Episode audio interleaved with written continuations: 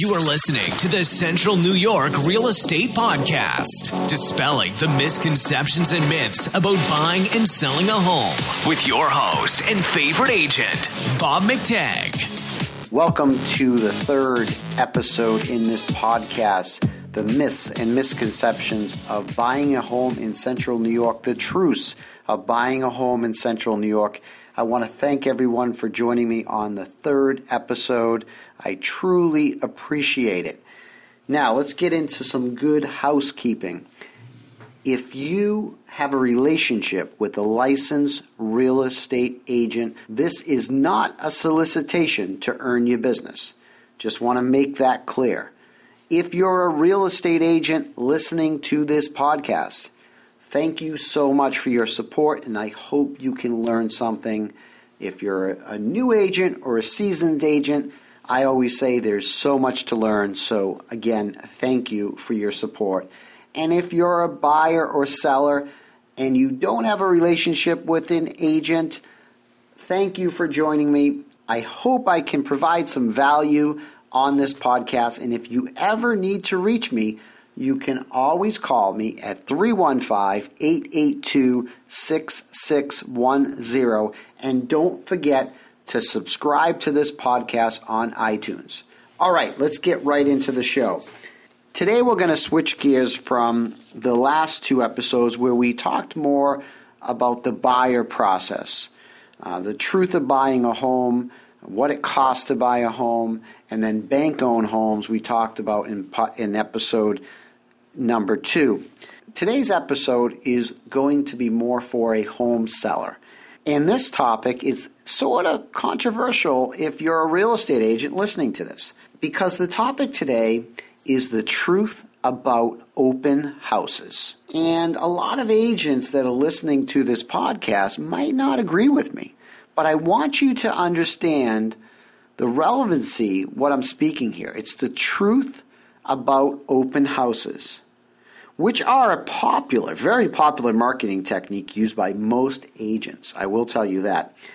And the question really is for a home seller is an open house an effective marketing channel? Is it a marketing tool? And if not, why do so many real estate agents adopt such a practice? And the answers may surprise you. And again, hear me out if you're a real estate agent listening to this, because I'm not saying that open houses are not a tool. The question is, who are they a tool for? But before we get into that, I want to take you through a little history lesson about open houses and what I've learned doing a lot of research on the internet and all the other sources I could find about open houses, I'm going to take you on a little journey so you can really understand the history of open houses. So, through my research, I've found that the first recorded open house was held around 1910. Yes, that was over 100 years ago. At that time, they were called open inspection. They were events held for days or weeks held from morning to night until a buyer was found. Now, why do you think that open houses were the center of attention at that time?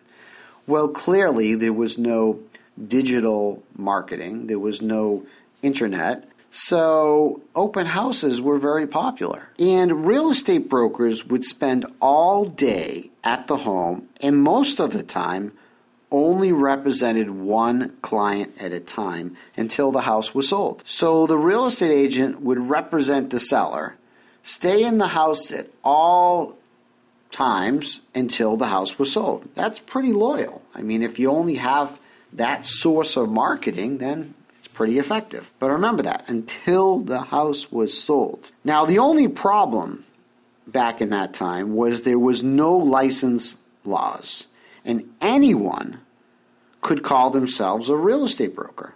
So there was fierce competition amongst the real estate agent community. And anyone could put a sign in the property, and homeowners could be represented by more than one agent. Now, that's what we call exclusive right agency that we have today, which that agent represents the seller, is only one agent. But back in the day, there was no real licensing laws, and there was probably not, which we'll get into, a code of ethics at that time. And so people, it's like the wild, wild west, right? People did whatever they wanted to do. Now, around 1919, you know, almost 10 years later, that changed as license laws were enacted, and the National Association of Realtors brought ethical and professional standards to the real estate industry. And in 1925, the model home concept was born, which featured furnished homes. So the builders at that time would have a model home. In 1925, that's when the concept was coined model home. And I'm going to stop right there because I do feel that for builders, home builders, open houses can be a very valuable tool to sell the home, all right? Because people want to see the we'll say the goods. They want to see how the builder builds, the quality, the types of finishes they they build with and how they build and so forth and get a good idea because with new construction they're probably not going to be buying that home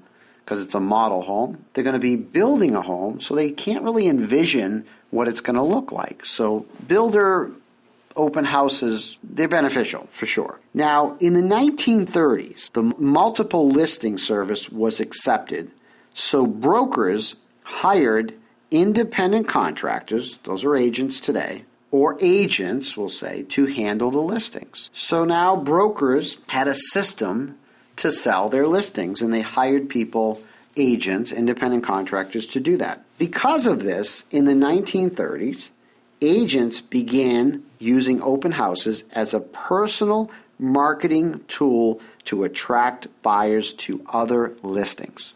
Okay, I want to stop there. This is where we get into the truth of open houses. At that time, agents figured out that I can use this home as a springboard to attract buyers to show them other properties to make a sale. And that was crucial. And this is my biggest dilemma with open houses. Now, I haven't done an open house in the past eight years. I'll get more into that. And there's a reason for that. So, remember, I just said this. Agents finally adopted this marketing tool to attract buyers for other listings. Then, between the 1940s and the 1950s, men coming home from the war needed to buy a home, and the real estate market exploded. We really had an explosion in the real estate market. There was a high demand for homes at that time. But at that time, newspaper and radio became popular to market listings, and open houses lost some of their popularity among buyers. I mean, because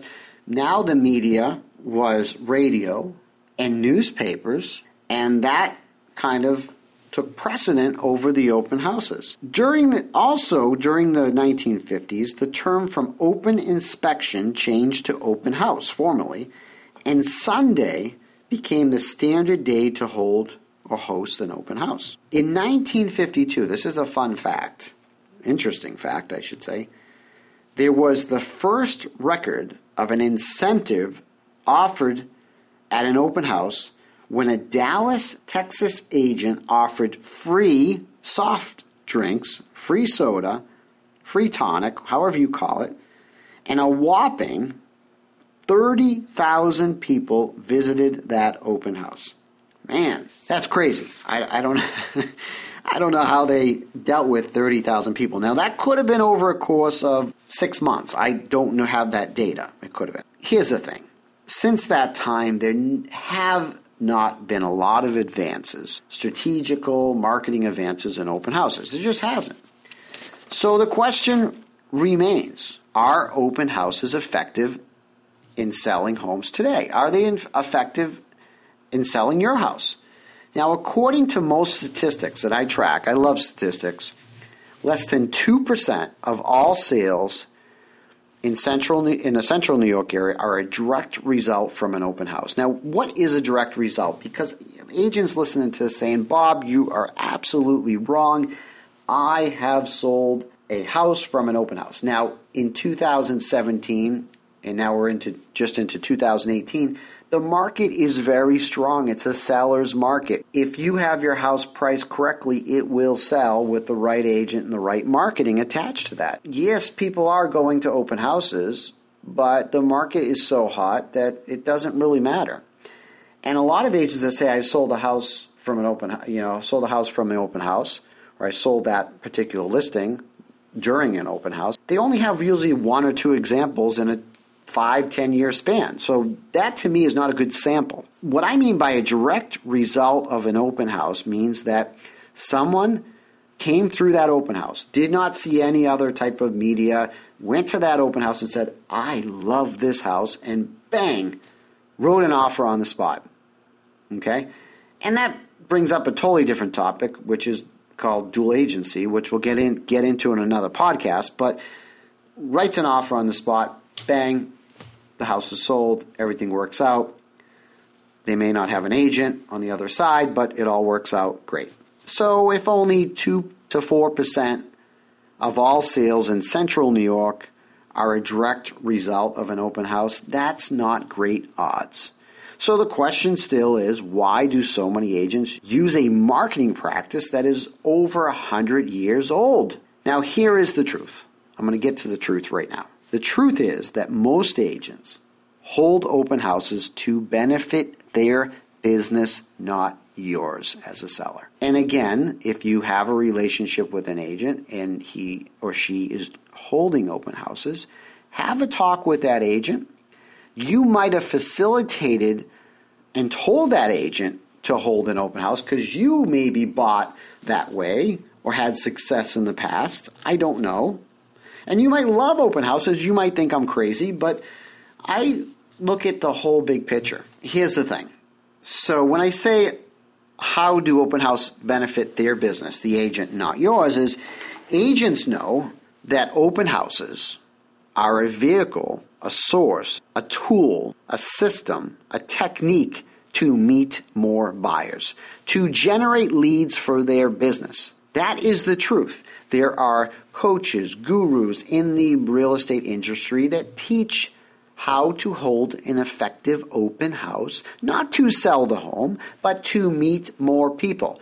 And if you're a real estate agent and you're trying to build your business, fantastic. It can be a great way to meet more people, no doubt. I don't have any question that you that open houses are a valuable tool tool to meet more people. And if your seller doesn't care and they want to say, well, you know what? You can meet more people, you can grow your business, and in the, in the meantime, if we sell our house, fantastic, then great. I'm not against that. But don't tell the seller that open houses are an effective, highly effective marketing tool to sell their home. That is not the truth in central New York. Now, in other parts of the country, open houses could be very effective. Understand that I'm speaking of my local market. I've done the research, I'm in this market. Here's really all the reasons why agents do open houses is to meet more people, to meet other potential sellers in the neighborhood that may want to list their house, right? They hold open houses, I'll say it, to make you happy, to appease you. If you want open houses and to win the listing, they might say, I'll do open houses every weekend. And this is one of the best kept secrets in real estate, I believe, because there's this mismatch. And the reason why, again, I have no problem with meeting more people at open houses, but a direct correlation to sell the house from an open house, it's, it's not, not the best way, right? To gain success with selling your home, the best way is to price correctly, find a really good agent, and you can always hire me, don't forget that, and have a great marketing plan attached to that. That's the way to sell your house. That's the way. And the reason, another reason why I don't, I don't like open houses for my clients is most people that will visit your open house will be nosy neighbors, unqualified or non-bank approved buyers, your competition, other people that might be selling their house. I hate to say this, the thieves, yes, thieves, and other real estate agents and brokers looking to recruit your agent. So they might show up on Sunday to talk to your agent because they know they're holding open houses. Buyers that are not approved and not working with a real estate agent are usually not ready to buy a home today. And most people that are bank approved and working with an agent look at homes on a scheduled appointment, not at an open house. And most of these buyers that aren't approved, not working with an agent, feel very comfortable visiting open houses as there's no pressure and they can look freely. And again, the agent might pick them up as a buyer. But that's not what I'm speaking about here. And do you really want unqualified buyers in your home? I, I, I, wouldn't. I, that's why I would never, I, I don't believe in that practice. Again, homes that are priced right, attached to the right marketing and agent, will sell regardless of having an open house. And like I said earlier, I have not personally hosted a non builder open house for the past almost nine years now and I have had no problem selling our clients' homes regardless of the market. So you decide do you want an open house? Is it going to be highly effective? Think about that. All right, that wraps up another episode. I hope that was thought provoking. Don't get too mad at me if you're a real estate agent. Understand my messaging. My job is to tell the truth, all the truth, and nothing but the truth. And that's what I'm going to do through my experience. Okay, through my experience, this is what I've learned about 11 years in real estate, helping over a thousand clients. This is what I've learned. All right, I'll see you on the next podcast. Don't forget to subscribe on iTunes, and you can always call me at 315 882 6610. Thanks so much. Have a great day. Thanks for listening to another episode of the Central New York Real Estate Podcast. Make sure to visit us online at cnyrealestateadvice.com.